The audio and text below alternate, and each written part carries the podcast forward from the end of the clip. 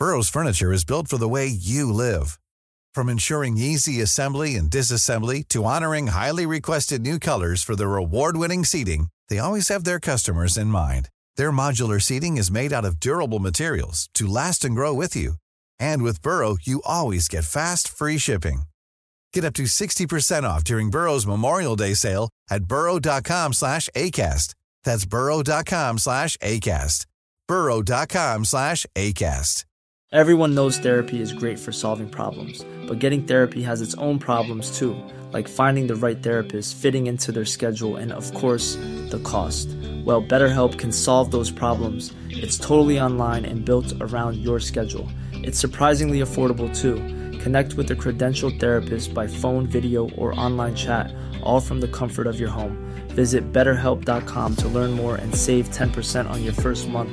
That's BetterHelp, H E L P. I'm Sandra, and I'm just the professional your small business was looking for. But you didn't hire me because you didn't use LinkedIn jobs. LinkedIn has professionals you can't find anywhere else, including those who aren't actively looking for a new job but might be open to the perfect role, like me. In a given month, over 70% of LinkedIn users don't visit other leading job sites. So if you're not looking on LinkedIn, you'll miss out on great candidates like Sandra. Start hiring professionals like a professional. Post your free job on linkedin.com/people today. تو جنگ ویتنام چه اتفاقی افتاد؟ سوالیه که شاید هیچ کدوم از سیاستمدارای آمریکا تمایلی ندارن بهش جواب بدن. جنگ ویتنام جنگی بود که با همه نبردها تفاوت داشت. جنگی که حتی تجربه حضور تو جنگ جهانی دوم هم در برابرش ناچیز بود. بیشتر از هر بحران دیگه‌ای مردم دنیا به خاطر جنگ ویتنام فریادهای حقوق بشری سر دادند. بیشتر از سی سال طول کشید پنج رئیس جمهور آمریکا از هر دو حزب سیاسی این جنگ رو تجربه کردند. من مسعود فهیمی می‌خوام در قالب سه اپیزود سریالی داستان جنگ ویتنام رو براتون تعریف کنم.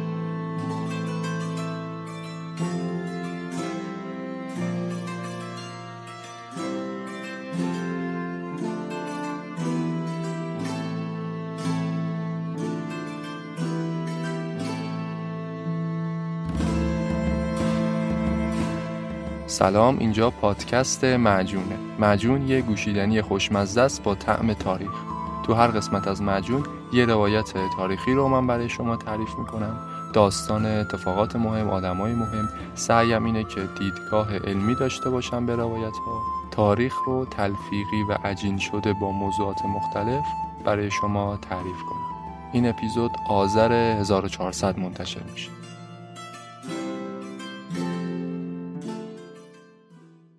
شمایی که پادکست مجون رو میشنوید احتمالا با مطالب خلاصه مطالب چکیده خیلی حال می‌کنید. خلاصک اسپانسر این اپیزود یه جاییه که محتوای خلاصه رو برای شما به قصه تبدیل کرده. هر قصه مربوط میشه به یه آدم یا یه اتفاق. تو زمینه محتوای ورزشی مخصوصا فوتبال خیلی قوی کار کردن. فوتبال رو به قصه تبدیل می‌کنه برای کسایی که شاید فوتبال رو دوست داشته باشن اما زیاد تو متنش نیستن. من خودم قصه توقف جنگ جهانی اول به خاطر یه مسابقه فوتبال این قصه رو خیلی دوست داشتم. اگه مطالب چکیده و خلاصه رو دوست دارید حتما یه سری به خلاصک بزنید. تو زمینه خلاصه کتاب هم کارهای با ارزشی انجام دادم آدرس سایتشون و پیج اینستاگرامشون رو می‌ذارم در توضیحات اپیزود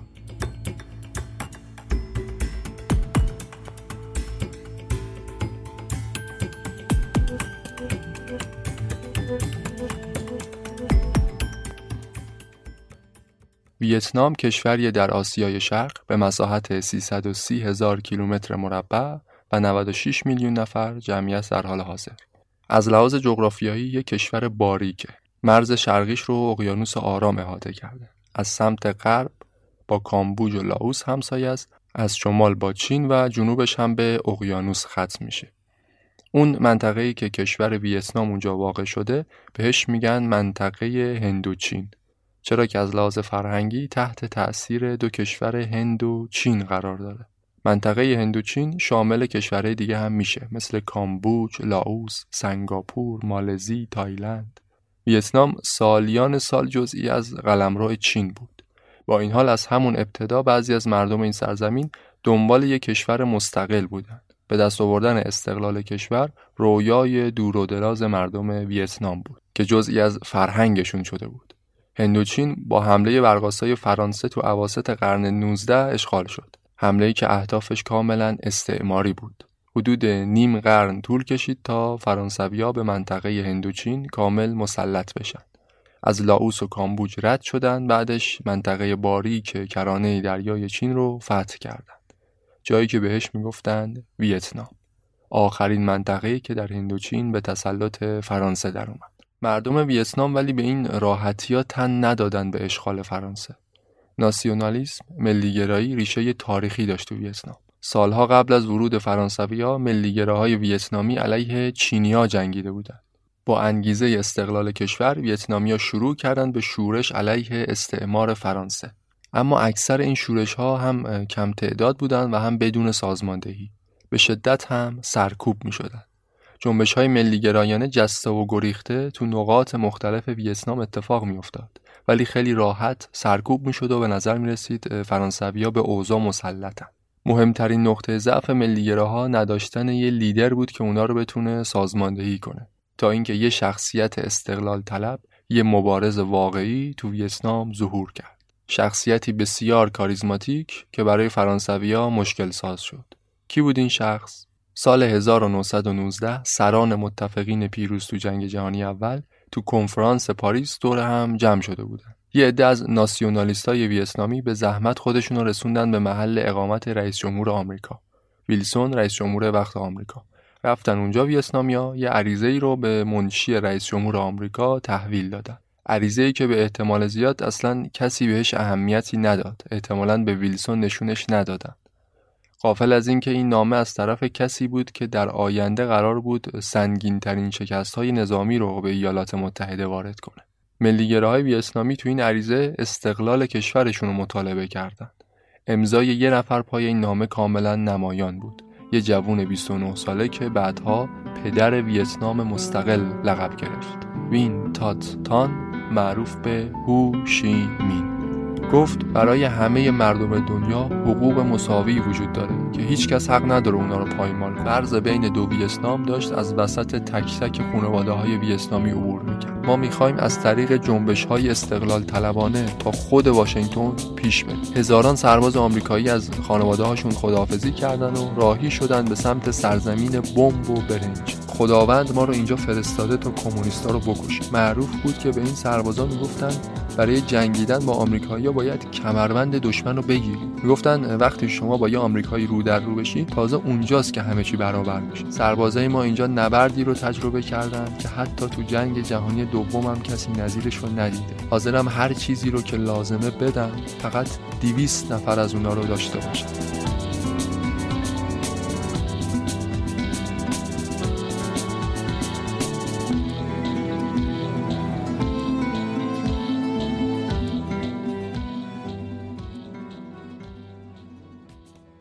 هو شیمین 19 می 1890 تو ویتنام متولد شد.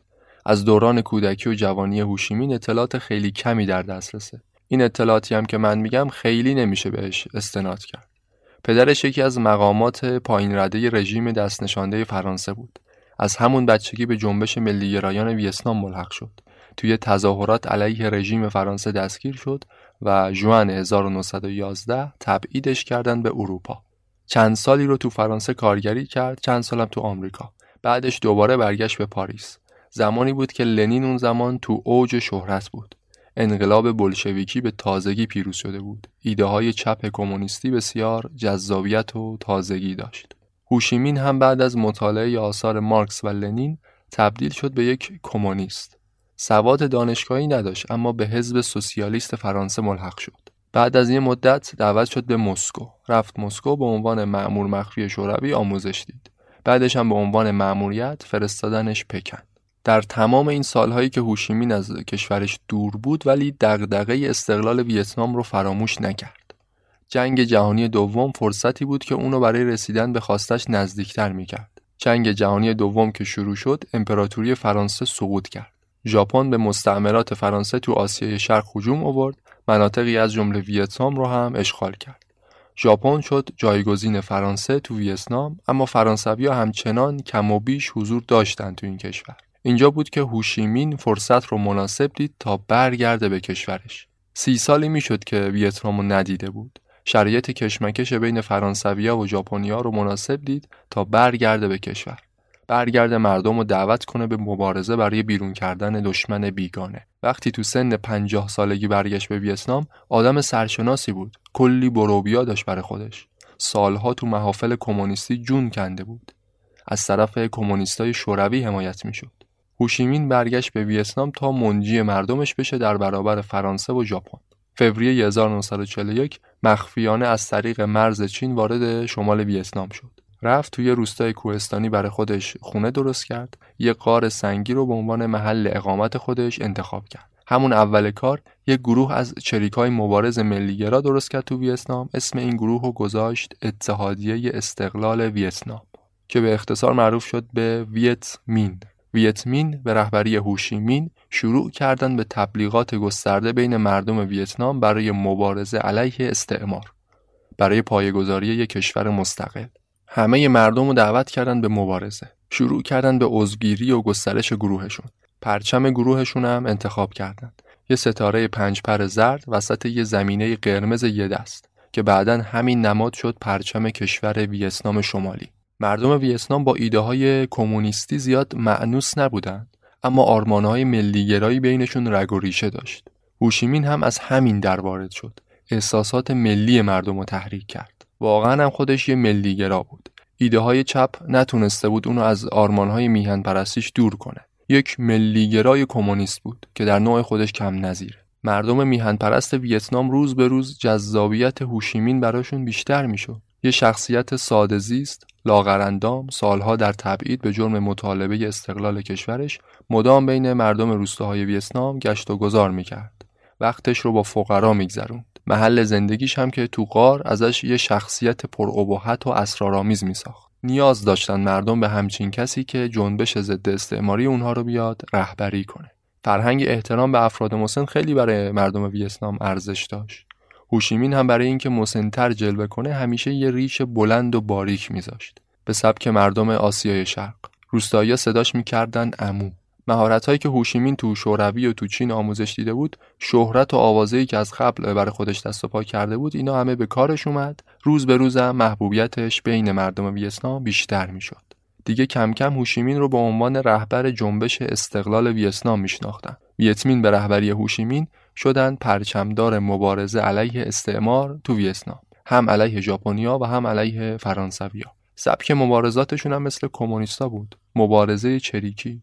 طبیعی هم بود تعدادشون زیاد نبود که بتونن به راحتی ژاپنیا رو شکست بدن تاکتیک های جنگ چریکی رو ویتمین به اعضای خودش آموزش می‌داد که از این طریق بتونن نیروهای ژاپن رو تو کوه و جنگل زمینگیر کنند. دو سه سالی علیه ژاپن جنگیدن. سالهای انتهای جنگ جهانی دوم از راه رسید. سال 1945 که آلمان تسلیم شده بود اما ژاپن همچنان داشت مقاومت می‌کرد. اون زمان دیگه ویتمین خارج از مرزهای ویتنام هم شهرت پیدا کرده بود. آمریکایی‌ها اون زمان دنبال یه متحد میگشتن تو آسیای شرق.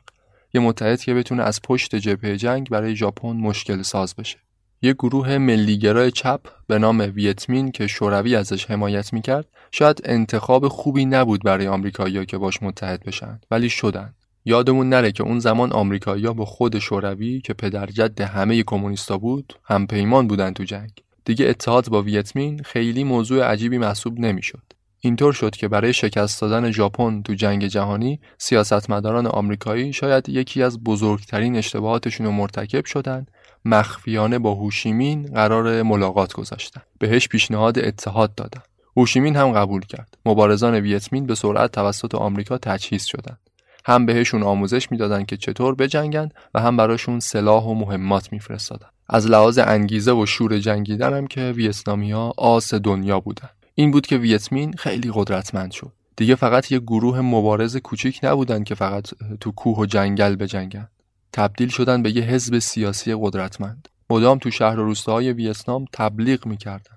پس دقت کردید چی شد؟ هسته مرکزی اون گروهی که آمریکا سالها تو ویتنام علیهش جنگید میلیاردها دلار برای نابودیش خرج کرد در ابتدا خودش از این گروه پشتیبانی کرده بود خلاصه ژاپن تو جنگ جهانی در آستانه شکست قرار گرفت. برای همیشه ویتنام رو ترک کرد. آمریکا بود که در اصل ژاپن شکست داده بود اما افتخار بیرون کردن ژاپنیا از ویتنام نصیب هوشیمین شد. هیچ شخصیت سیاسی نبود اون زمان تو ویتنام که شهرت و محبوبیتش از هوشیمین بیشتر باشه. وقتی ژاپنیا و فرانسویا از ویتنام رفتن، ویتنام فاقده ی حکومت مرکزی مقتدر در آستانه شورش و هرج و مرج قرار گرفت. بعد از پایان جنگ جهانی دوم بیشتر کشورهای دنیا از بلا تکلیفی و هرج و مرج نجات پیدا کردند. به سمت ثبات سیاسی پیش رفتند اما ویتنام انگار نقطه لاینحل بعد از جنگ بود. بالاخره کشورهای دیگر رو یا آمریکا قیومیتشون رو قبول می‌کرد یا شوروی تحت نفوذ قرار می‌داد یا تقسیم می‌شدن یا خودشون اونقدر کشور قدرتمندی بودن که از پس خودشون بر بیان اما ویتنام هیچ کدوم از این حالت ها نبود. هیچ کدوم از مردم ویتنام اون زمان یادشون نمی اومد کی بود که یه حکومت مستقل بومی داشتن. هرچی یادشون می اومد یا استعمار بود یا جنگ. اون زمانم که دیگه هم دوران استعمار تموم شده بود هم دوران جنگ. این بود که ویتنام توی بلا تکلیفی کامل به سر می برد آمریکا و شوروی هم نمی‌تونستن راحت بشینن دوتایی راجع به ویتنام تصمیم بگیرن. چون یه مدعی قلدر دیگه هم برای ویتنام وجود داشت به نام فرانسه. حتی اگه فرانسه رو هم راضی می‌کردن یه مدعی قلدرتر از اونم بود به نام هوشیمین. هوشیمین بعد از اینکه ژاپنیا از ویتنام رفتن فراخان همگانی داد برای شورش و مبارزه. گفت قبل از اینکه فرانسویا دوباره بیان و کشور رو استعمار کنن مردم خودشون بجنبن یه حکومت مستقل تشکیل بدن. بیرا هم نمی‌گفت. فرانسه واقعا قصد داشت دوباره بیاد. فرانسویا خودشون رو قیم و پدرخونده منطقه هندوچین می‌دونستند به این راحتی ها حاضر نبودن از منافعشون تو این منطقه کوتاه بیان.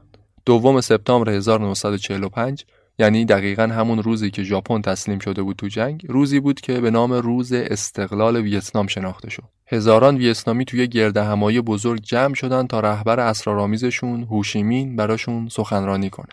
هوشیمین استقلال ویتنام رو اعلام کرد. در حالی داشت سخنرانی می‌کرد که مشاوران آمریکایی کنارش ایستاده بودند. چند جمله از صحبتهای توماس جفرسون رو گفت. توماس جفرسون یکی از رهبران انقلاب آمریکا. گفت برای همه مردم دنیا حقوق مساوی وجود داره که هیچ کس حق نداره اونا رو پایمال کنه. حقوقی مثل آزادی، خوشبختی، استقلال. مردم ویتنام ایستاده براش دست می‌زدن. هوشیمین در کاریزمای خودش غرق شده بود. دوم سپتامبر 1945 شاید با شکوه ترین لحظه در تاریخ کشور ویتنام بود. روزی که به عنوان استقلال ویتنام شناخته شد. اما در واقع یه اعلام استقلال ظاهری بود. بیشتر اعلام جنگ برای استقلال بود نه خود استقلال. چه اتفاقی افتاد؟ آمریکایی‌ها پشت ویتمین خالی کردند فرانسه حاضر نبود از منافع خودش تو ویتنام کوتاه بیاد. آمریکا رو هم تهدید کرده بودند که اگه علیه منافع فرانسه تو ویتنام حرکتی انجام بده فرانسه چاره ای نداره جز اینکه به مدار شرقی سقوط کنه. یعنی میره طرف شوروی. آمریکا هم پشت ویتمین رو خالی کرد رفت طرف فرانسه. منطقیش هم همین بود. حمایت موقتی آمریکا از ویتمین به خاطر دشمنی با ژاپن بود. حالا که دیگه ژاپنی وجود نداشت تو ویتنام دیگه دلیلی نداشت آمریکا بخواد از ویتمین حمایت کنه. اما دیگه تیر از کمان در رفته بود. ویتمین تحت حمایت آمریکا به قولی تبدیل شده بود که به این راحتی ها نمی‌شد باهاش کنار اومد. فرانسویا دوباره ریختن تو ویتنام و دوباره جنگ داخلی خانمانسوز شروع شد.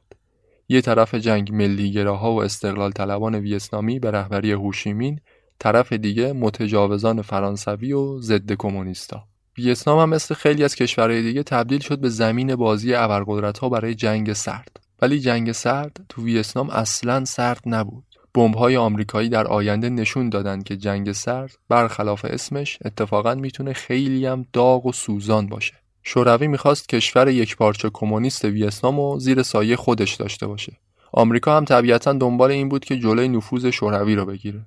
انگار فرانسه داشت به نمایندگی آمریکا تو ویتنام میجنگید. جالبه که اون زمان وحشت از کمونیسم باعث شده بود حتی یه سری از مردم خود ویتنام دوشادوش فرانسویا علیه ویتمین بجنگن. ضد کمونیستا می‌گفتن ویتمین برای ملت ویتنام نمیجنگه برای استقلال کشور نمیجنگه برای نظام جهانی کمونیسم میجنگه. تمام کوچه خیابونای سایگون پایتخت ویتنام شده بود میدون مبارزه. فرانسویا بیشتر بخشهای سایگون رو تحت تسلط داشتن. سایگون پایتخت ویتنام. نیروهای کمونیست بیشتر به سمت شمال کشور متمرکز بودند. شمال ویتنام هم یه شهر مهم دیگه ای داشت به نام هانوی. نیروهای ویتنام بیشتر تو هانوی بودن جنگ و درگیری تو ویتنام که ادامه داشت همزمان اتفاقات مهم دیگه هم داشت میافتاد تو آسیای شرق که تو نتیجه جنگ ویتنام می‌تونست تأثیر داشته باشه. یکم اکتبر 1949 یه خبر مهم دنیا رو مبهوت کرد. جمهوری خلق چین. کمونیستای چین به رهبری ماو کنترل کشور رو به دست آوردن. حالا چین کمونیستی هم می‌شد یه حامی جدید برای هوشیمین در ویتنام. جنبش های کمونیستی دیگه هم تو بقیه کشورهای هندوچین جریان داشت. شوروی برای اینکه ویتنام نقطه شروع پیروزی این جنبش ها باشه می‌خواست هر طور که شده توسط ویتمین مسلط بشه به ویتنام. چین هم که دیگه کمونیستی شده بود محور مواصلاتی مسکو به هانوی رو فراهم می‌کرد. هانوی شهر مقر ویتمین. اون زمان شوروی تازه به سلاح هسته‌ای مجهز شده بود. آمریکا دیگه داشت احساس خطر می‌کرد. این حجم از حمایت چین و شوروی از ویتمین آمریکایی‌ها رو مجبور می‌کرد تا از فرانسه تو ویتنام بیشتر حمایت کنند. آمریکا که یه روزی به خاطر استقلال و آزادی ویتنامیا باشون همدردی می‌کرد حالا دیگه علنا رو در روی استقلال طلبان ویتنامی ایستاده بود. یه زمانی آمریکا فقط سی درصد از هزینه های جنگ فرانسه رو تو ویتنام پرداخت می‌کرد. اما این رقم تو اوایل دهه 50 رسیده بود به 80 درصد. اتفاق مهم دیگه ای که اون زمان افتاد تو آسیای شرق جنگ کره بود. همزمان با جنگ داخلی ویتنام جنگ کره شمالی و جنوبی هم در جریان بود. اینجا دیگه من نمی‌خوام وارد تاریخ جنگ کره بشم. خودتون می‌دونید دیگه نیروهای آمریکایی کمونیستا رو عقب روندن.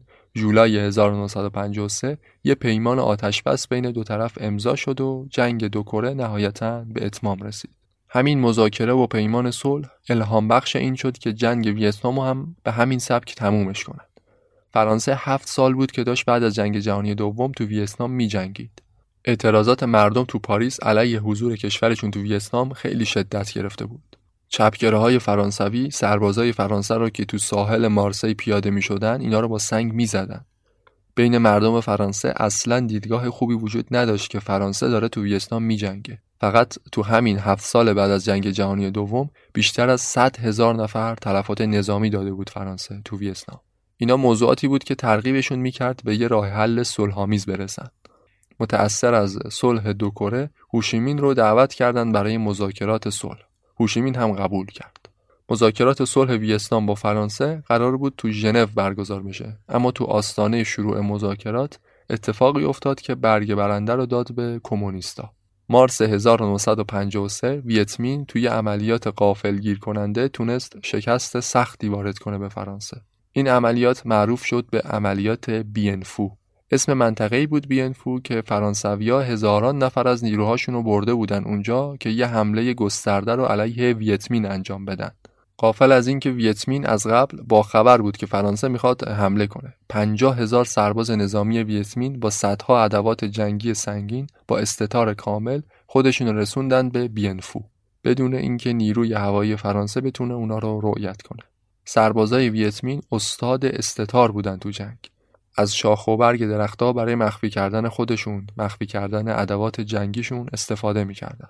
علاوه بر اون تونلای زیرزمینی تو در تو کنده بودن که اونا رو بین نقاط مختلف جابجا می‌کرد. وقتی فرانسویا رسیدن به محل درگیری اصلا توقع حضور دشمن رو نداشتن اونجا. چیزی که تو نبرد بینفو اتفاق افتاد یه شکست مفتزهانه بود برای فرانسه. یه لشکر کامل از ارتش فرانسه نابود شد تو بینفو هشت هزار نفر تلفات دادند فرانسویا تلفات ویتمین سه برابر این بود اما در عوض بیشتر از نصف کشور بعد از این نبرد افتاد دست کمونیستا.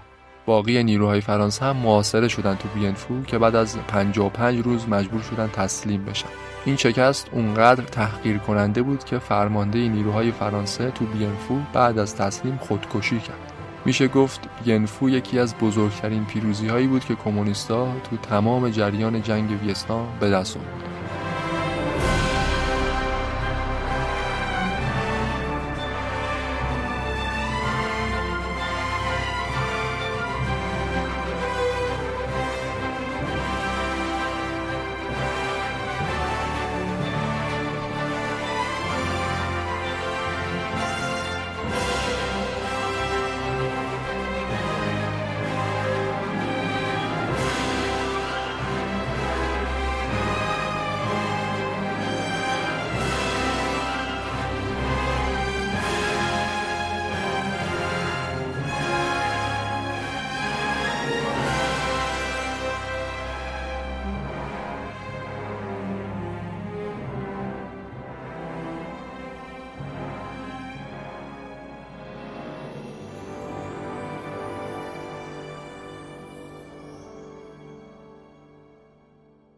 شکست فرانسه باعث شد اونا از موضع ضعف بشینن پای میز مذاکره.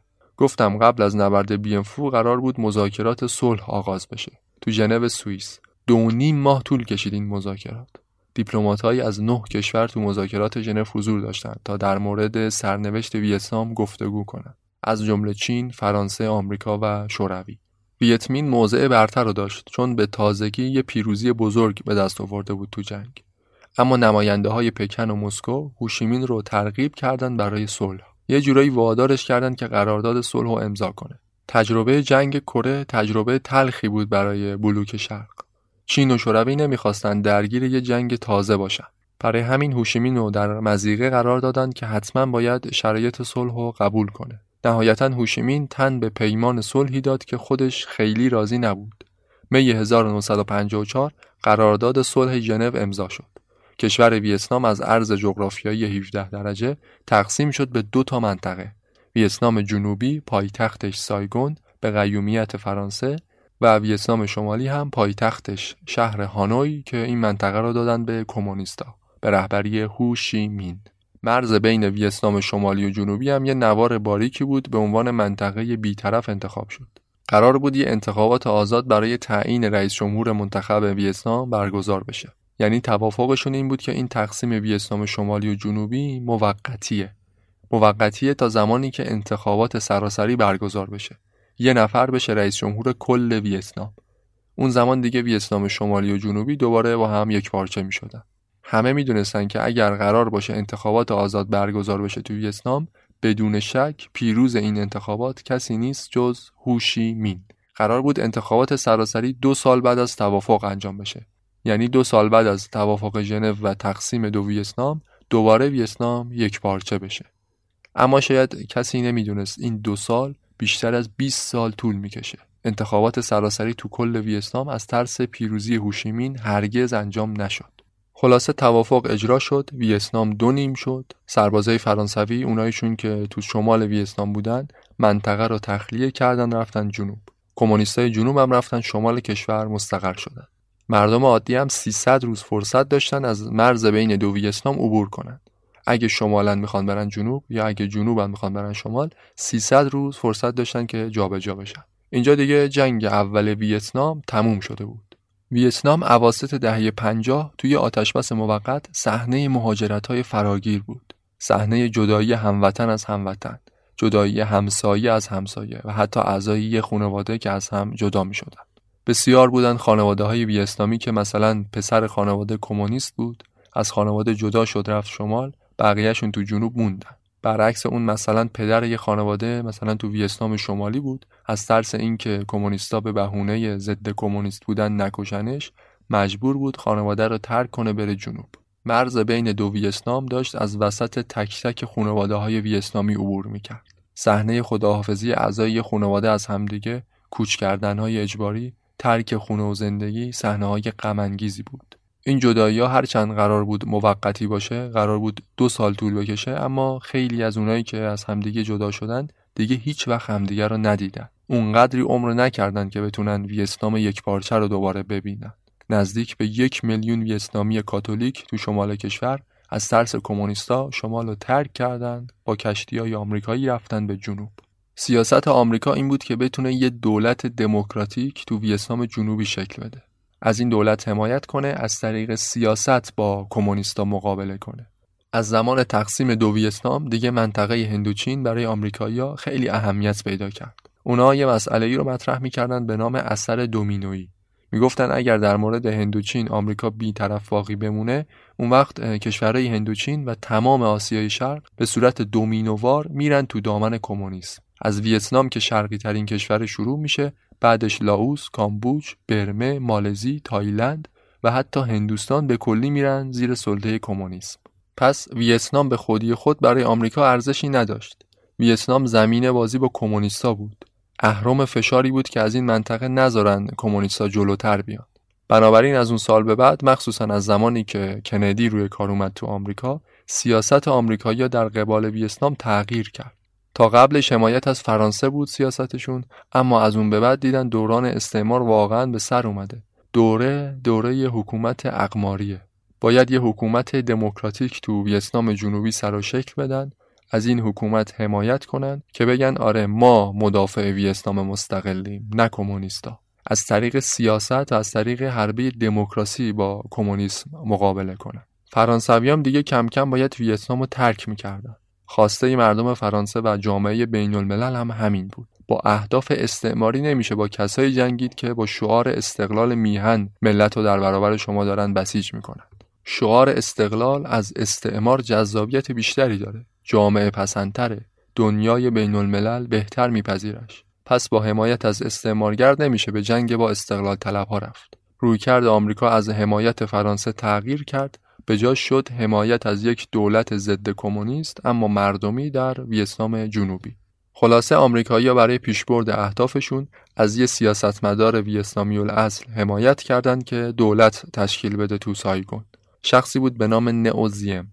مشکلی که داشت این شخص این بود که مسیحی بود. می‌خواست رئیس جمهور کشوری بشه که اکثریتش بودایی بودن. این خودش بعدا مشکل ساز شد که بهش می‌رسیم اما به هر حال زیم محبوبیت داشت بین مردم سالها بود که تو جنبش های ملیگره های ویتنامی علیه بیگانه ها می جنگید. زیم تو نفرتش از فرانسه اشتراک داشت با کمونیستا. اما اشتراکش فقط تو همین مورد بود. هم یه چهره ضد بیگانه و محبوبی داشت بین مردم هم آمریکایی‌ها کمکش کردند که بیشتر مطرح بشه. مدام کارهای پوپولیستی انجام می‌داد. می‌رفت قاطی مردم سخنرانی می‌کرد، تک تک باهاشون حرف می‌زد، شعار میهن پرستی سر می‌داد، شعار دموکراسی سر می‌داد. زیم اولین نفری بود که با حمایت آمریکایی‌ها تونست تو ویتنام جنوبی یه دولت تقریبا منسجم تشکیل بده. اما باید یه فکری هم برای فرانسویا می‌کرد. تو نبرد شهری نیروهای دولتی زیم تونستن فرانسویا رو شکست بدن تسلط سایگون رو کاملا به دست بگیرن فرانسه عقب نشینی کامل خودش رو از ویتنام رسما اعلام کرد گفتند که به یک قرن استعمار خودشون در هندوچین نقطه پایان می‌ذارن. بیرون رفتن فرانسه از ویتنام بیشتر از اینکه نتیجه تلاش های زیم باشه نتیجه تغییر سیاست های خود فرانسه بود و خود آمریکا. اما به هر حال افتخار بیرون کردن فرانسه از ویتنام نصیب نئوزیم شد. همین عامل باعث شد محبوبیتش چندین برابر بشه. این همون هدفی بود که کمونیستا سالها براش جنگیده بودن. اما هیچ وقت نتونسته بودن به طور کامل بهش برسن.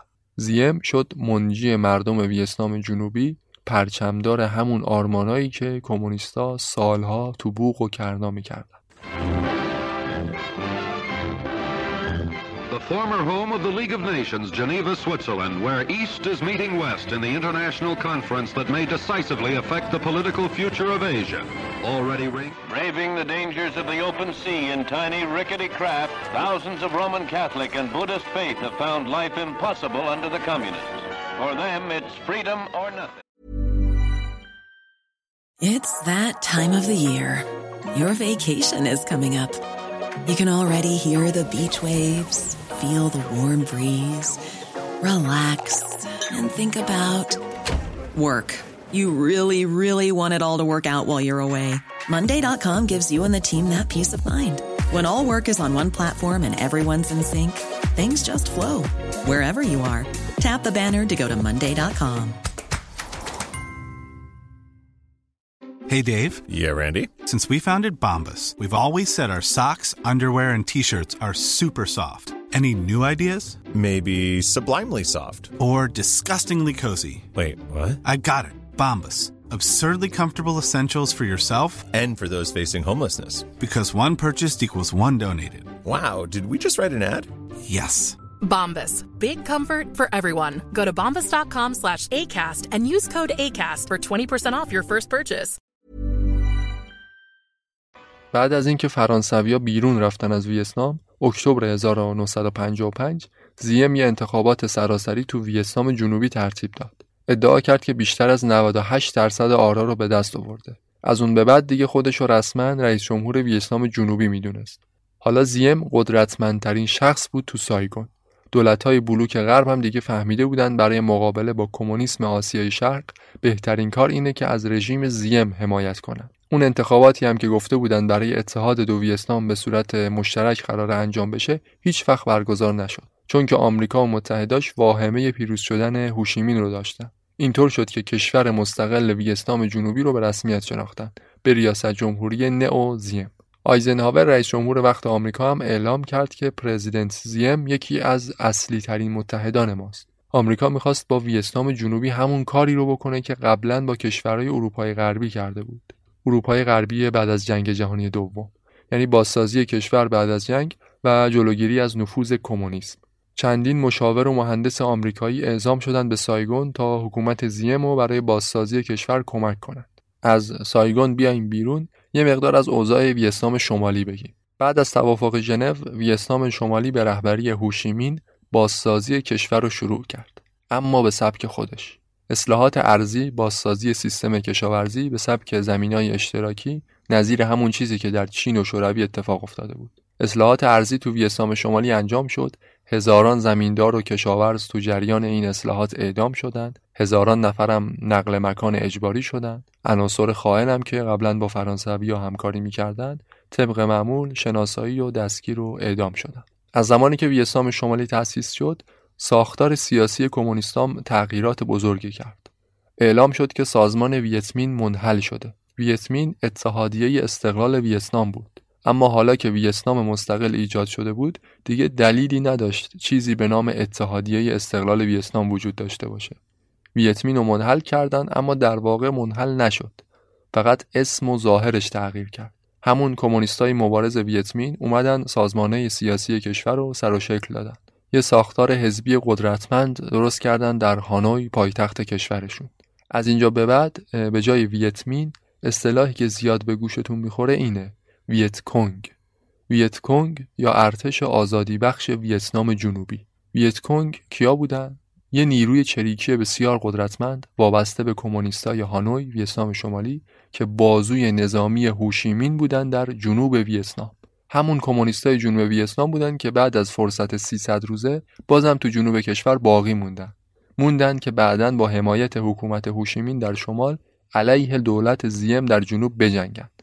هوشیمین اینطور وانمود می‌کرد که ویتکونگ یک نیروی مردمی و انقلابی در جنوب ویتنام.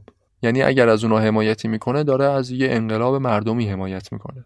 اما اصل قضیه این بود که کمونیستا بعد از ترک جنوب قسمت بزرگی از نیروهای نظامیشون رو گذاشتن اونجا بمونن که از طریق همونا بتونن جنگ و ادامه بدن. این شگرد کمونیستا بود. به جای اینکه ارتش خودشون رو مستقیما درگیر جنگ بکنن با یک کشور دیگه بخشی از اون نیروی نظامیشون رو تو همون کشور نفوذ می‌دادن. از اونا حمایت می‌کردن. اینطور وانمود می‌کردن که دارن از یه انقلاب مردمی حمایت می‌کنن. دقت کنید که ارتش ویتنام شمالی یه چیز بود ویتکونگ یه چیز دیگه. که ویتکونگ خودش یه نهاد نظامی قدرتمندتری بود نسبت به ارتش ویتنام شمالی. از طریق مسیر هوشیمین ویتکونگ مدام تجهیز می‌شد. مسیر هوشیمین چی بود؟ یه مسیر کوهستانی بسیار صعب العبور و پیچ در پیچ از وسط کامبوج و لاوس رد می‌شد می‌رسید به نزدیکی های سایگون. قلب ویتنام جنوبی. مسیری بود که به خاطر پوشش گیاهی وسیع خیلی سخت بود که شناسایی و ردیابی بشه. کمونیستا از طریق مسیر هوشیمین مدام برای ویتکونگ سرباز و تجهیزات میفرستادند. یکی از کارهایی که ویتکونگ انجام می‌داد ترور مقامات سیاسی بود تو سایگون تو جریان همین ترورها سه نفر از مشاوران نظامی آمریکا هم کشته شدند. این سه نفر اولین کسایی بودن از کشور آمریکا که تو جریان جنگ ویتنام داشتن کشته می شدن و واضحه که تو همچین شرایطی آمریکا ساکت نمیشینه. اون جنگ ویتنامی که ازش زیاد شنیدید تازه از اینجا به بعد شروع میشه. جنگ دوم ویتنام.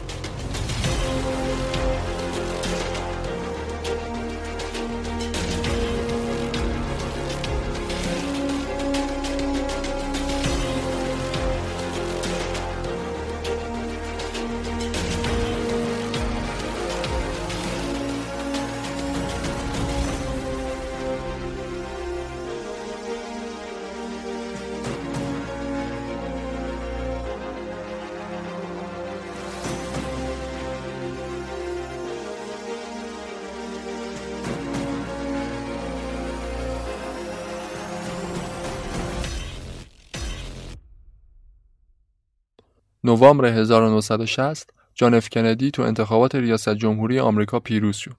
تو شعارهای انتخاباتیش گفته بود برنامهش اینه که مواضع آمریکا رو در آسیای شرق در برابر کمونیسم تقویت کنه. کشته شدن سه تا نظامی آمریکایی هم بهونه خوبی شد تا دولت کندی بتونه مداخله بیشتری بکنه تو ویتنام وقتی کندی به قدرت رسید شخصی رو به عنوان وزیر دفاع انتخاب کرد که این شخص مغز متفکر جنگ ویتنام شد رابرت مکنامارا مکنامارا به عنوان طراح اصلی راهبردهای آمریکا تو جنگ ویتنام شناخته میشه. از سال 1961 تا 68 وزیر دفاع آمریکا بوده. به خاطر منصبش تو وزارت دفاع از مدیریت کمپانی فورد استعفا داده بود. کندی اغلب کسایی که تو جنگ جهانی دوم منصبدار بودن اووردشون تو جنگ ویتنام هم دخالت داد. یه گروه زبده از مشاوران نظامی دور خودش جمع کرد. جان اف کندی اولین رئیس جمهور آمریکا بود که مداخله علنی آمریکا تو جنگ ویتنام رو داشت رهبری می‌کرد تو این سه سالی که کندی در قدرت بود اوج دوران جنگ سرد بود بحران موشکی کوبا تو همین دوران اتفاق افتاد اتحاد شوروی و آمریکا تو آستانه یه جنگ هسته‌ای تمام عیار قرار داشتند. به خاطر همین موضوعات کندی نمی‌خواست تو مسئله ویتنام بیش از حد مداخله کنه. اما به هر حال کمونیسم داشت به سرعت تو کشورهای دنیا گسترش پیدا می‌کرد و آمریکا باید جلوی این قضیه رو می‌گرفت. نیکیتا خروشوف رهبر شوروی گفته بود ما نمی‌خوایم آمریکا را از طریق سلاح هسته‌ای نابود کنیم. ما می‌خوایم از طریق جنبش های استقلال طلبانه تا خود واشنگتن پیش بریم یعنی همون اثر دومینویی که آمریکایی ازش میترسیدن اگر ویتنام سقوط می‌کرد اون وقت کل منطقه هندوچین و آسیای شرق می‌رفتن به دامان کمونیسم اون اوایل راهبرد کندی برای مقابله با کمونیسم آسیای شرق فقط همین بود که از حکومت زیم در ویتنام جنوبی حمایت کنه. یه حکومت دموکراتیک با ثبات و ضد کمونیست تو سایگون ساکن بشه که با کمونیستها مقابله کنه. به خاطر همین کندی افسران مجرب ارتش آمریکا رو فرستاد به سایگون که معروف بودند به کلاه سبزها کلاه سبزها نخبگان نظامی آمریکا بودند که علاوه بر ویتنام جاهای دیگه هم میفرستادنشون. اینا معمول شدن تا مدرن ترین تاکتیک های جنگی رو به نظامیان ویتنام جنوبی آموزش بدن. کندی می‌گفت جنگ ما امروز تو ویتنام نوع متفاوتی از جنگه کمین کردن به جای نبرد مستقیم نفوذ به جای تهاجم. اینا باید به کار گرفته بشه. کندی اسمش رو گذاشته بود جنگ محدود. بالغ بر ده هزار نفر از مشاوران و افسران نخبه ارتش رو فرستاده بود به ویتنام. میلیون ها دلار کمک مالی روانه این کشور کرد. بتونه ارتش ویتنام جنوبی رو در مقابل ویتکونگ مجهز کنه. دقت کنید که هنوز تو این زمان نیروی زمینی ارتش آمریکا اعزام نشده به ویتنام. هرچی بود فقط پشتیبانی تجهیزات و مشاوره نظامی بود و نهایتش پشتیبانی هوایی. اما اوضاع اونطوری پیش نرفت که کندی و همفکرانش تو کاخ سفید انتظار داشتن. حکومت زیم اون رژیمی نبود که آمریکا دنبالش میگشت. سال 1963 اتفاقی افتاد که تمام معادلات رو به هم زد. تو این سال جریانات سیاسی تو سایگون اصلا به نفع آمریکایی‌ها پیش نمی‌رفت. نارضایتی مردم از حکومت زیم خیلی شدت گرفت. اعتراضات خیابونی را افتاد. اعتراضات رو تو سایگون بیشتر راهبان بودایی سازماندهی می‌کردند. اعتراضشون بیشتر به سیاست های ضد بودایی رژیم زیم بود و همچنین نسبت به فساد مالی و اداری حکومت که اون زمان بیداد می‌کرد. زیم با شعار آزادی و دموکراسی به قدرت رسیده بود. اما ساختار سیاسی که ایجاد کرد تو کشور اصلا بر مبنای دموکراسی نبود. همه پست و مقاما را داده بود به فک و فامیلاش. از جمله برادرش که همه کاره دولت بود. رئیس پلیس مخفی دولت زیم خود برادرش بود. اقوام زیم مثل یه خاندان سلطنتی داشتن تو سایگون حکومت می‌کردند بدون اینکه در مقابل هیچ کدوم از فسادهاشون پاسخگو باشند. گذشته از اینا حکومت زیم یه حکومت کاتولیک بود. یه حکومت کاتولیک خودکامه توی کشوری با اکثریت بودایی. زیم به هیچ عنوان با مراسمهای مذهبی بودایی کنار نمی اومد. مثلا یه بار تو مراسم بزرگداشت بودا سربازای ویتنام جنوبی پرچم بودا رو پاره کردن. نه آزادی مطبوعات وجود داشت نه آزادی مذهب.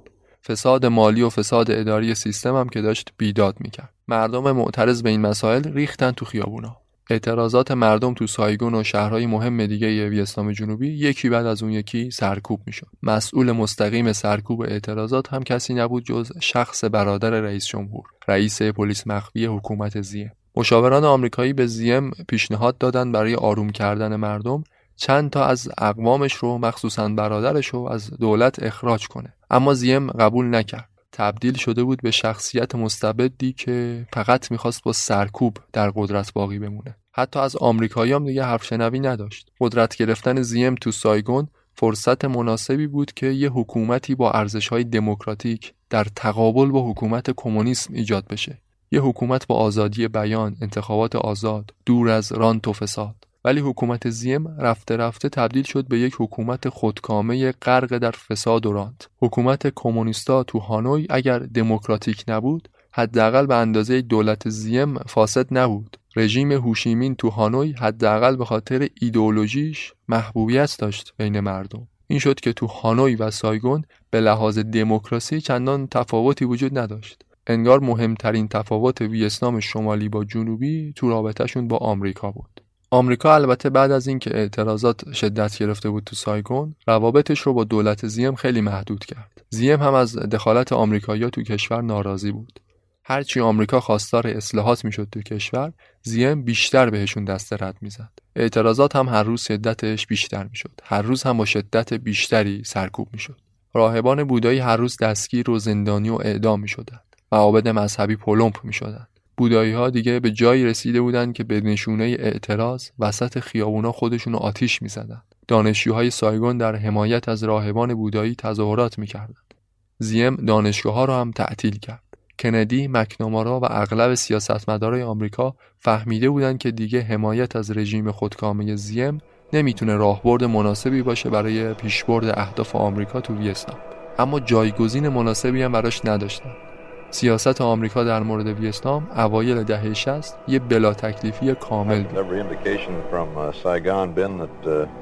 President Ziem has no intention of changing his pattern? If he doesn't change it, of course, that's his decision. He's been there 10 years. As I say, he has carried this burden uh, when he's been counted out on a number of occasions. Our best judgment is that he can't be successful on this basis. But I don't agree with those who say we should withdraw. That'd be a great mistake. That'd be a great mistake.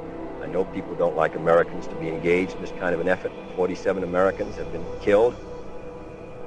We're in a very uh, desperate struggle against the communist system. And uh, I don't want Asia to pass into the control of the Chinese.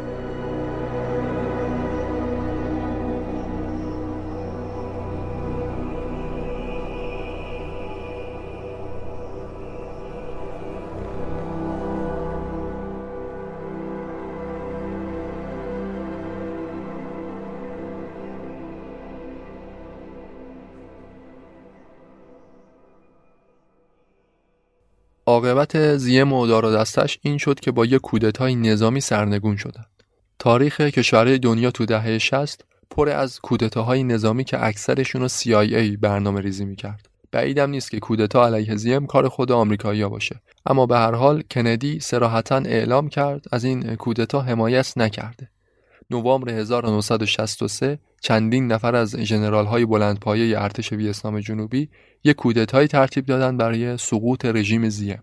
در عرض 18 ساعت کاخ ریاست جمهوری رو تصاحب کردند. تمام اماکن مهم سیاسی سایگون رو به تصرف خودشون درآوردند. زیم و برادرش هم موقع فرار از کشور کشته شدند. بعد از سقوط دولت مردم ریختن تو خیابونا جشن گرفتن زندانی های سیاسی آزاد شدند همه اون محدودیت هایی که علیه بودایی وجود داشت برداشته شد. همه شاد و خوشحال بودند که از دیکتاتوری زیم خلاص شدند. اما سقوط زیم مشکلات رو حل نکرد. فقط مشکلات رو تغییر داد. تا مدتها بعد از حکومت زیم سایگون روی ثبات سیاسی رو به خودش ندید. هیچ رهبر مستقیمی برای اجرای کودتا وجود نداشت که بتونه جانشین زیم بشه. کودتا رو چند نفر از سران ارتش ویتنام به صورت ائتلافی با همدیگه انجام داده بودند. هیچ کدوم دلش نمی‌خواست به نفع اون یکی بکشه کنار. این مسائل باعث شد منازعه قدرت اتفاق بیفته تو سایگون. هر چند ماه بار یکی از افسران ارتش رأس قدرت قرار می گرفت بعد یه مدت یه کودتای دیگه اتفاق میافتاد که یه دولت نظامی رو جایگزین اون یکی می‌کرد. بین ژانویه 1964 تا ژوئن 65 8 تا دولت مختلف تو سایگون سر کار اومدن. ویتنام جنوبی در اون سالها پر بود از کودتاهای پی در پی. منازعه قدرت نظامی ها بر سر حکومت. عدم ثبات سیاسی. این اوضاع هرج و مرج و تزلزل قدرت تو سایگون بهترین فرصت بود برای ویتکونگ که حمله های سراسری خودش رو آغاز کنه. تونست در عرض کمتر از دو هفته حدود چهل درصد از مناطق روستایی مرز ویتنام جنوبی رو تصاحب کنه. بیثباتی اوضاع تو سایگون برای آمریکا هم بهونه مناسبی بود که بتونه مداخله بیشتری داشته باشه تو ویتنام تا قبل از اون زیم سعی داشت آمریکایی‌ها زیاد نتونن تو دولتش نفوذ کنند اما دولت‌های بعد از زیم هر کدومشون می‌خواستن روابط نزدیکتری با آمریکا داشته باشن که آمریکا بتونه قدرتشون رو تضمین کنه. خلاصه این شرایط دست به دست هم داد تا یه دوران جدید از مداخله آمریکا تو جنگ ویتنام شکل بگیره. دورانی که دیگه حمایت از یه دولت باثبات نبود. جنگ محدود دیگه نبود. فقط مشاوره و آموزش و پشتیبانی تسلیحات نبود. مداخله مستقیم ارتش و دولت آمریکا تو جنگ ویتنام بود. انگار که شخص رئیس جمهور آمریکا داشت تو سایگون حکومت می‌کرد. خودش شخصا تصمیمات مهم جنگ رو می‌گرفت. جنگ ویتنام از نوامبر 1963 به بعد دیگه به این شکل ادامه پیدا کرد. جان اف کندی ولی اونقدری عمر نکرد که بتونه این دوران رو تجربه کنه. دوران ریاست جمهوری کندی با همون جنگ محدود و حمایت آمریکا از دولت زیم به اتمام رسید. 22 نوامبر 1963 جان اف کندی ترور شد. معاونش لیندون جانسون شد رئیس جمهور جدید آمریکا. حالا دیگه سرنوشت 16 هزار آمریکایی که اون زمان تو ویتنام حضور داشتن تو دستای جانسون بود. جانسون اجازه داد اکثر اعضای کابینه کندی تو سمتشون باقی بمونند. از جمله مکنامارا وزیر دفاع که گفتم یکی از اصلی ترین کسایی بود که برای راهبردای آمریکا تو جنگ ویتنام تز می‌داد. جانسون وقتی دولت رو تحویل گرفت گفته بود ایالات متحده به تمام تعهدات خارجی خودش از سایگون گرفته تا برلین غربی پایبند خواهد بود. اما می‌گفت من از ویتنامیا می‌خوام خودشون ماهتتشون رو بلند کنن برن به جنگ با کمونیستا. منم برای پیروزی از اونا حمایت می‌کنم. بعدش دیگه ازشون می‌خوام منو تنها بذارن چون کارهای مهمتری دارم اینجا تو کشور خودم. اما هیچ کدوم از این صحبت های جانسون اتفاق نیفتاد. چرا که تا مدتها بعد از زیم دیگه هیچ دولت باثباتی پدید نیومد تو سایگون که بتونه جنگ با کمونیستا رو سازماندهی کنه. آمریکا خودش باید مستقیما اداره جنگ به عهده می‌گرفت. دوران ریاست جمهوری جانسون مصادف بود با اوج درگیری ها تو جنگ ویتنام. جانسون فقط تو همون سال اولی که رئیس جمهور شد تعداد آمریکایی‌های درگیر تو ویتنام از 16 هزار نفر افزایش داد به 23 هزار نفر. شاید خودش هم نمی‌دونست وقتی که تو سال 68 قرار کاخ سفید رو ترک کنه تعداد نظامیان آمریکا تو ویتنام می‌رسه به یه چیزی حدود نیم میلیون نفر 23 هزار نفر کجا نیم میلیون نفر کجا جانسون یکی از پر افتخارترین جنرال های ارتش آمریکا رو گذاشت فرمانده نیروهای آمریکایی تو ویتنام شخصی به نام ویلیام وستمورلند که تو جنگ جهانی دوم و جنگ کره نقش مهمی داشت ویلیام وستمورلند به همراه مکنامارا و لیندون جانسون شدن مثلث اصلی برای هدایت جنگ ویتنام تو دهه 60. کنگره آمریکا هم طرحی رو تصویب کرد که به دولت جانسون اختیارات بیشتری می‌داد برای مداخله تو ویتنام. همه این اتفاقات داشت میافتاد بدون اینکه خود سیاستمداران ویتنامی تو سایگون تأثیر مهمی داشته باشند.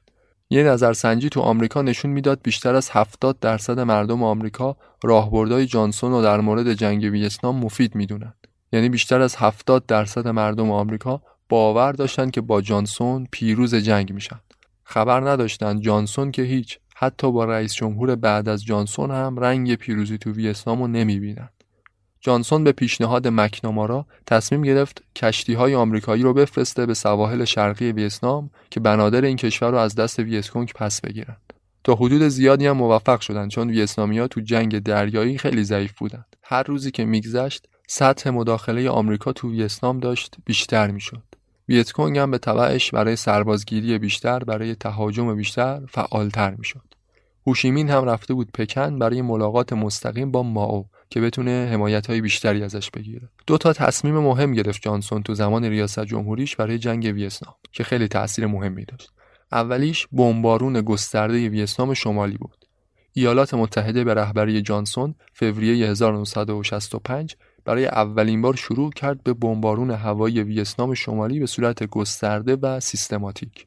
اهداف محل اصابت بمب از قبل تعیین شده محلهای استراتژیک بودند آمریکا شروع کرد به بمبارون گسترده اونا عملیاتی که معروف شد به عملیات تندر اقدام دومی که انجام داده بود جانسون اعزام نیروی زمینی ارتش آمریکا بود وستمولند، مکنامارا و جانسون به این نتیجه رسیدن که حمله هوایی به تنهایی نمی‌تونه برای تسلیم کردن کمونیستا کافی باشه. روی زمین باید دشمن شکست بدن. ژنرال وستمورلند درخواست کرده بود یک گردان از نیروی زمینی ارتش آمریکا برای حفاظت از پایگاه های هوایی فرستاده بشن. جانسون هم با این درخواست موافقت کرد. البته سیاستمدارای زیادی تو کاخ سفید مخالف این تصمیم بودند. اقدامی بود که ابعاد جنگ رو بسیار گسترده تر می‌کرد. ممکن بود منجر بشه به یک جنگ جهانی. اما نهایتا جانسون تصمیمش رو گرفت 3500 نفر از نیروی زمینی آمریکا وارد ویتنام جنوبی شدند. به عنوان اولین گردان از سربازای نیروی زمینی ارتش. جانسون برای این تصمیمش با دولت ویتنام جنوبی حتی مشورت هم نکرده بود. هزاران سرباز آمریکایی از خانواده هاشون خداحافظی کردن و راهی شدن به سمت سرزمین بمب و برنج سرزمینی که تقریبا هیچی ازش نمی‌دونستن سیزده هزار کیلومتر دورتر از خونشون احتمالا خیلی هاشون دیگه هیچ وقت خانواده هاشون رو ندیدن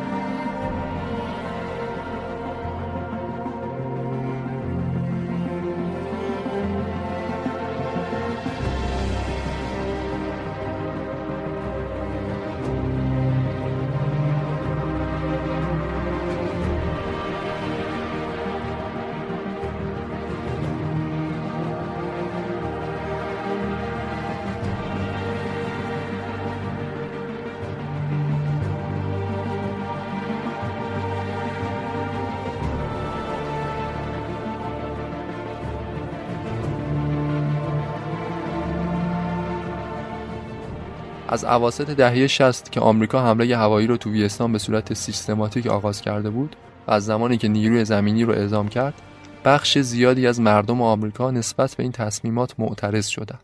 چون آمریکا کاملا تغییر رویه داده بود. هزاران آمریکایی مخصوصا قشر دانشجو در اعتراض به این سیاست ها ریختن تو خیابونا تظاهرات کردند. دانشگاه میشیگان، کالیفرنیا، ویسکانسین تو بزرگترین تظاهراتشون حدود 25 هزار نفر شرکت داشتند. جنگ آمریکا تو ویتنام مثل جنگ جهانی دوم نبود که مردم باور داشته باشن علیه آدمای شرور دارن میجنگن.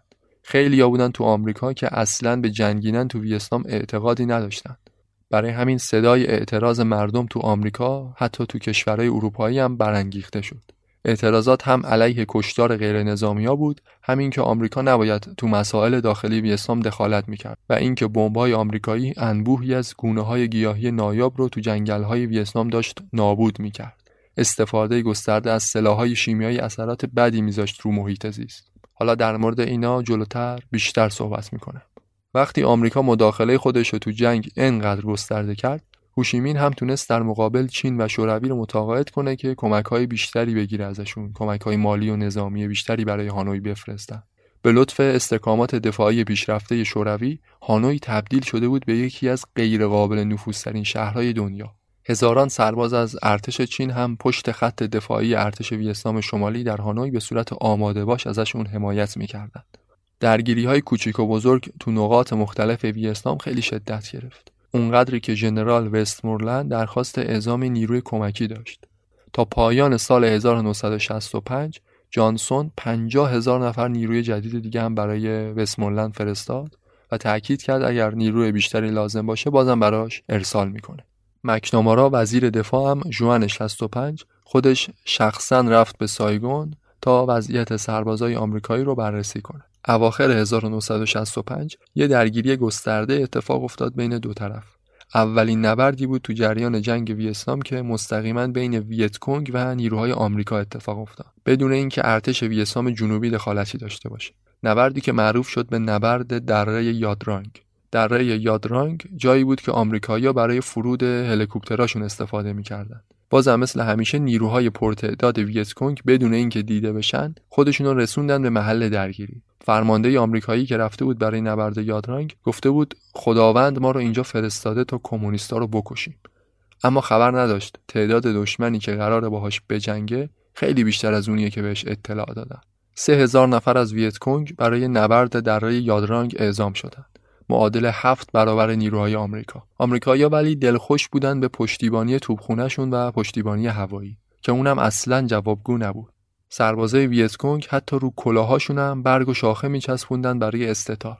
از چند متری هم نمی‌شد تشخیصشون داد لابلای اون همه دار و درخت. بعد اون وقت چطوری نیروی هوایی آمریکا از رو آسمون می‌خواست بفهمه اونا کجان که بمبار رو دقیقا بریزه همونجا.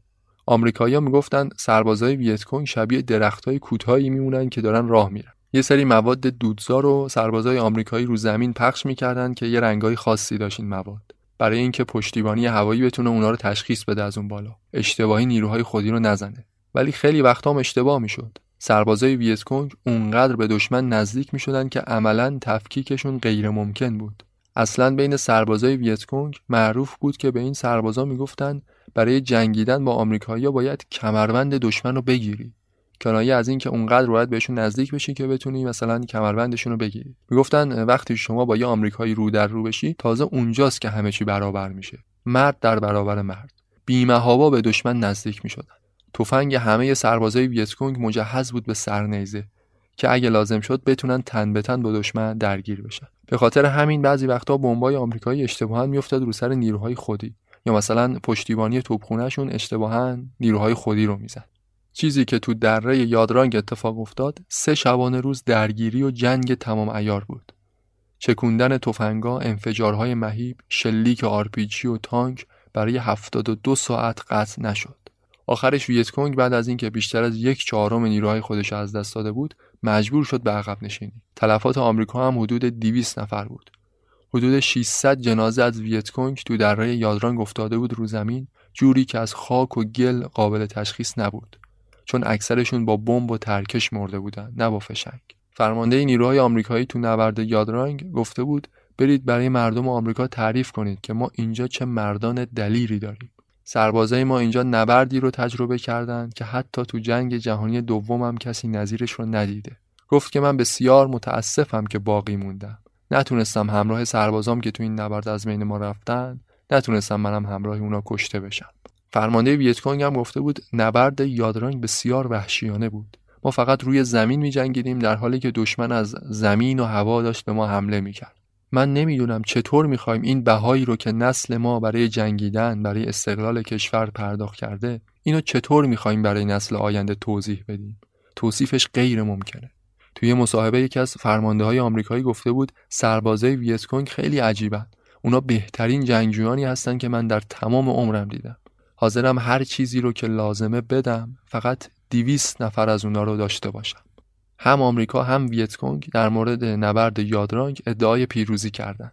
آمریکایی‌ها ادعا کردند تو نبرد یادرانگ به ازای هر یک کشته از خودشون ده نفر از دشمن تلفات گرفتن. خیلی از نیروهای ویتکونگ که فرارم کرده بودند زخمی بودند. ویتکونگ تو یادرانگ سنگین ترین تلفات جنگی رو تا اون زمان متحمل شد. اما در نتیجه این نبرد باعث شد آمریکایی‌ها دیگه هیچ وقت این منطقه رو به عنوان منطقه فرود استفاده نکنند. هلیکوپتراشون رو برای همیشه از این منطقه بردن بیرون. یعنی یه جورایی عقب نشینی کردن.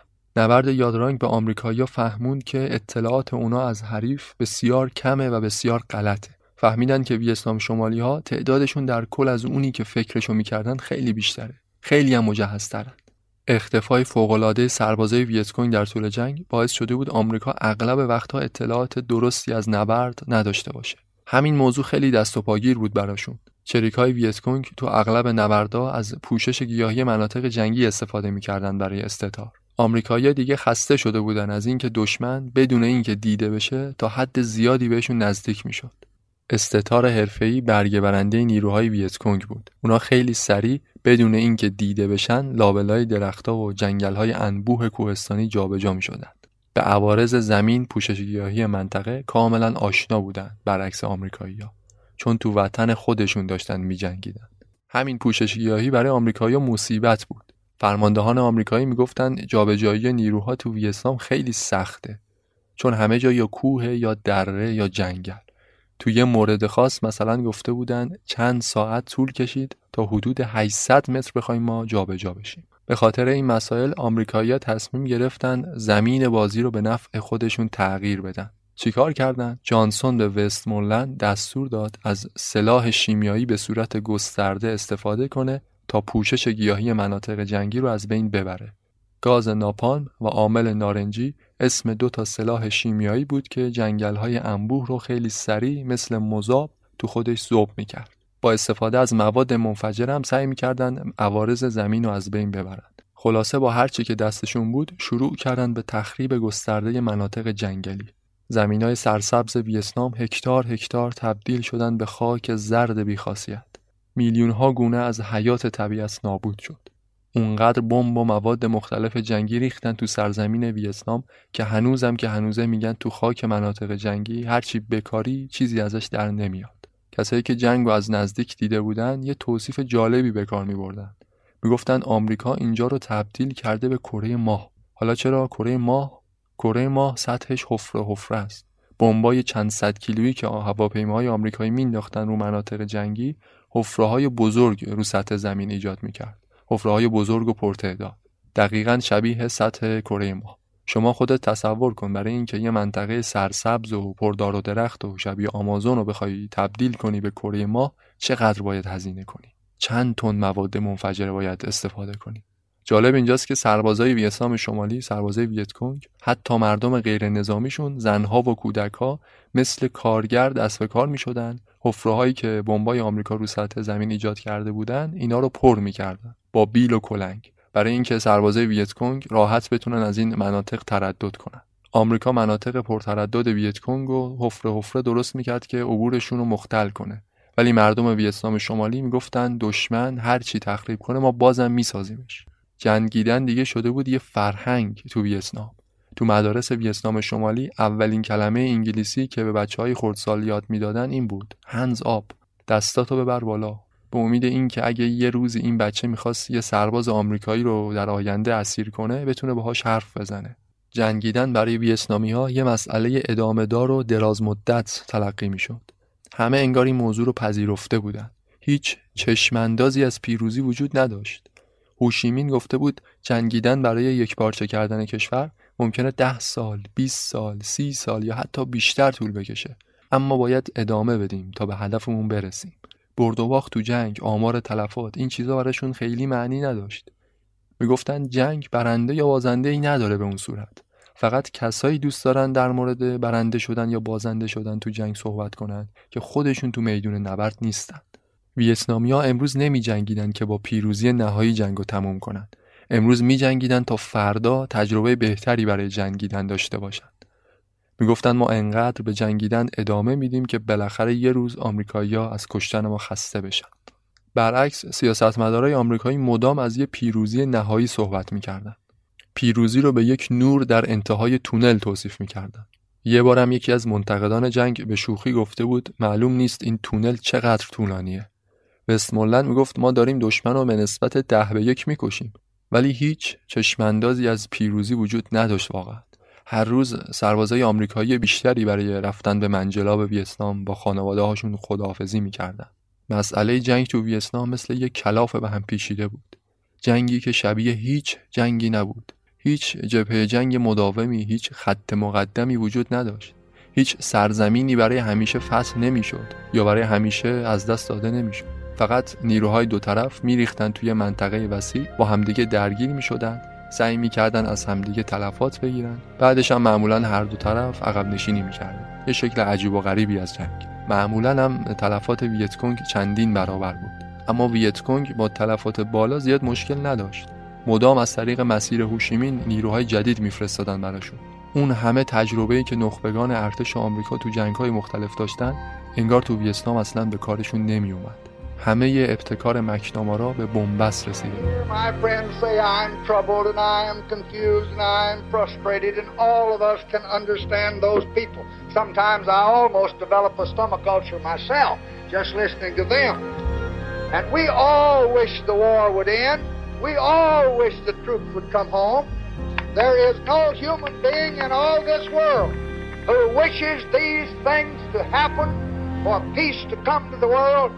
more than your President of the United States. Stop the bombing. Let us save our national honor. Stop the bombing and stop the war. Let us save American lives and Vietnamese lives. Let us take a single instantaneous step to the peace table. Stop the bombing.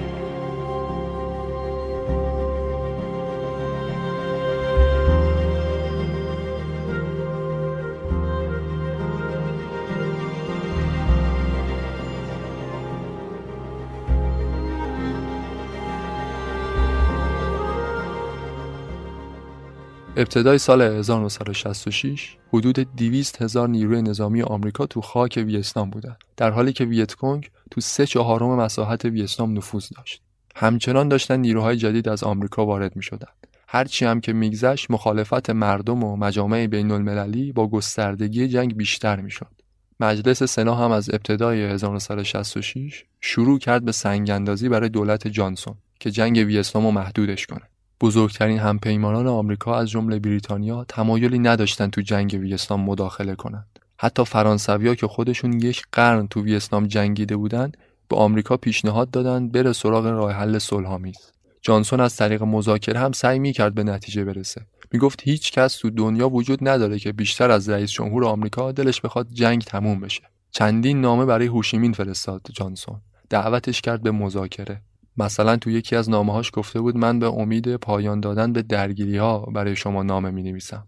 اگه نتونیم یه راه حل عادلانه و صلحآمیز پیدا کنیم تاریخ درباره ما قضاوت تلخی خواهد داشت. هوشیمین هم در جواب گفت دولت ایالات متحده تجاوز به خاک کشور ما آغاز کرده.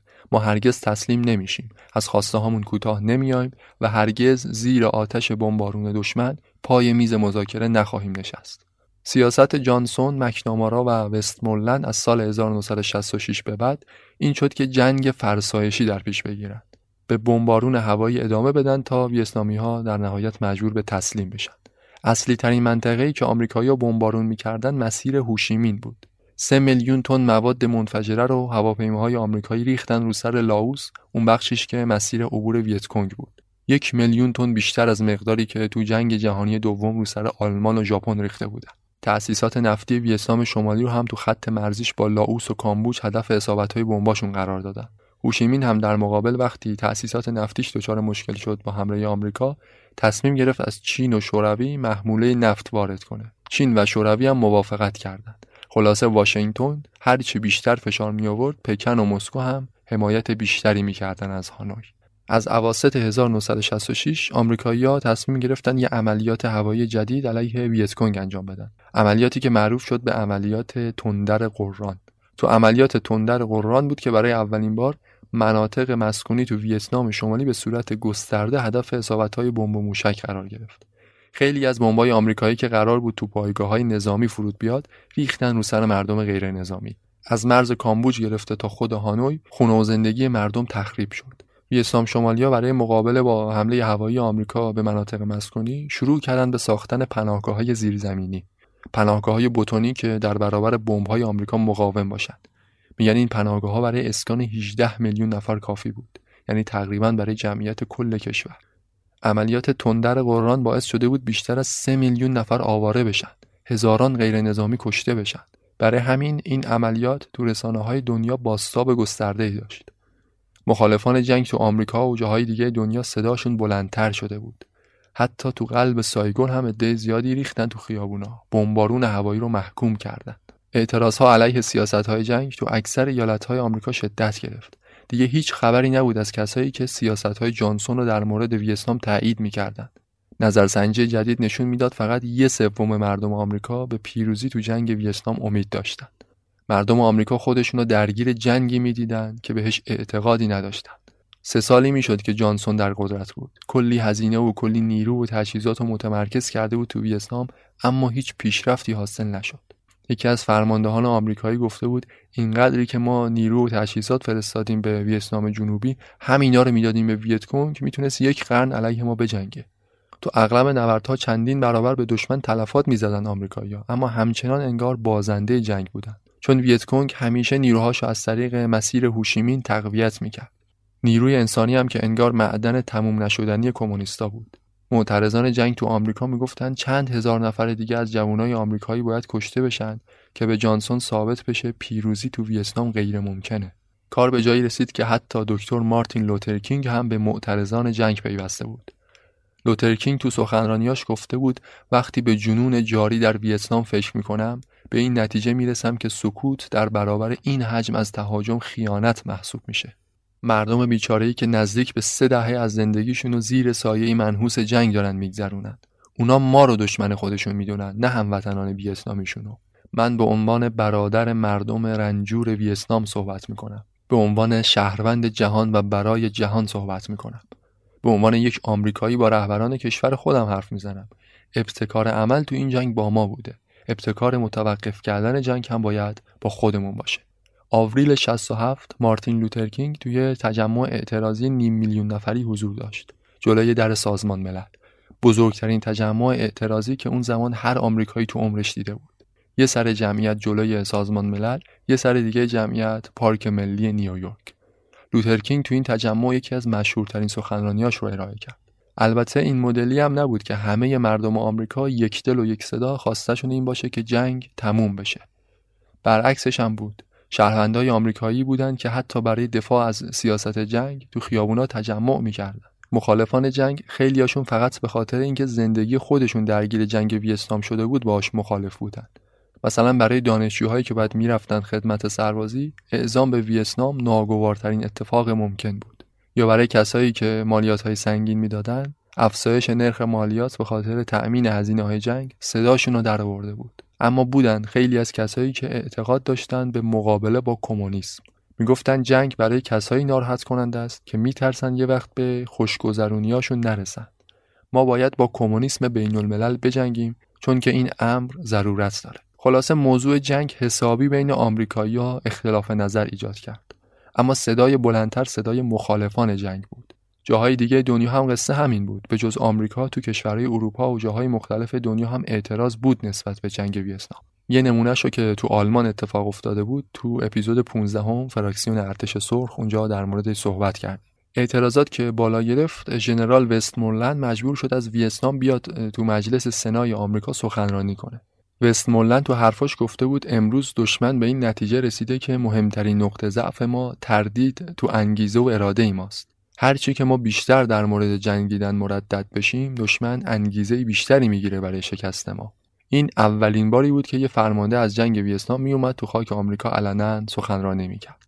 تردید و اختلاف نظر بین آمریکایی‌ها برای ادامه جنگ اونقدر شدید شد که حتی مکنامارا مغز متفکر جنگ ویتنام هم برای ادامه جنگ مردد شده بود. توی نامه به جانسون گفته بود این تصویری که ما از یک کشور ابرقدرت ساختیم اصلا زیبا نیست.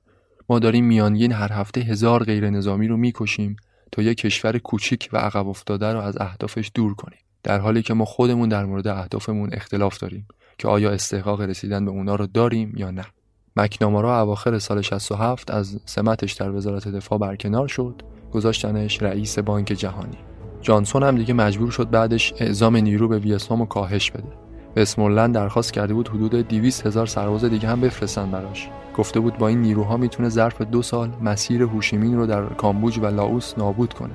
اما جانسون موافقت نکرد. فقط 50 هزار نیروی جدید براش فرستاد. نهایتا تا سال 1967 تعداد نیروهای آمریکا تو خاک ویتنام داشت به عدد نیم میلیون نفر نزدیک می‌شد. تا اون زمان حدود 75 هزار نفر تلفات جنگی داشت آمریکا. تلفات ویتنام شمالی ولی از عدد 200 هزار نفر بیشتر. فقط تلفات نظامی شد.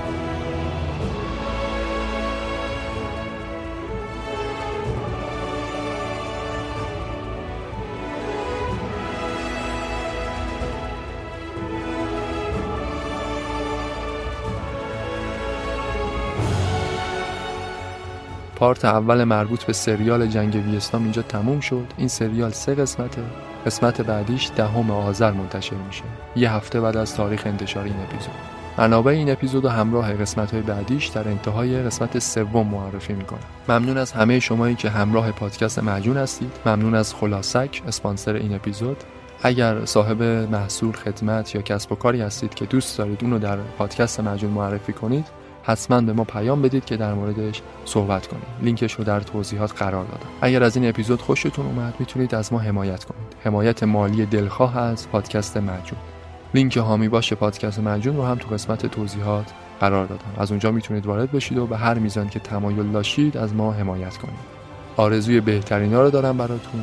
شاد باشید و پیروز.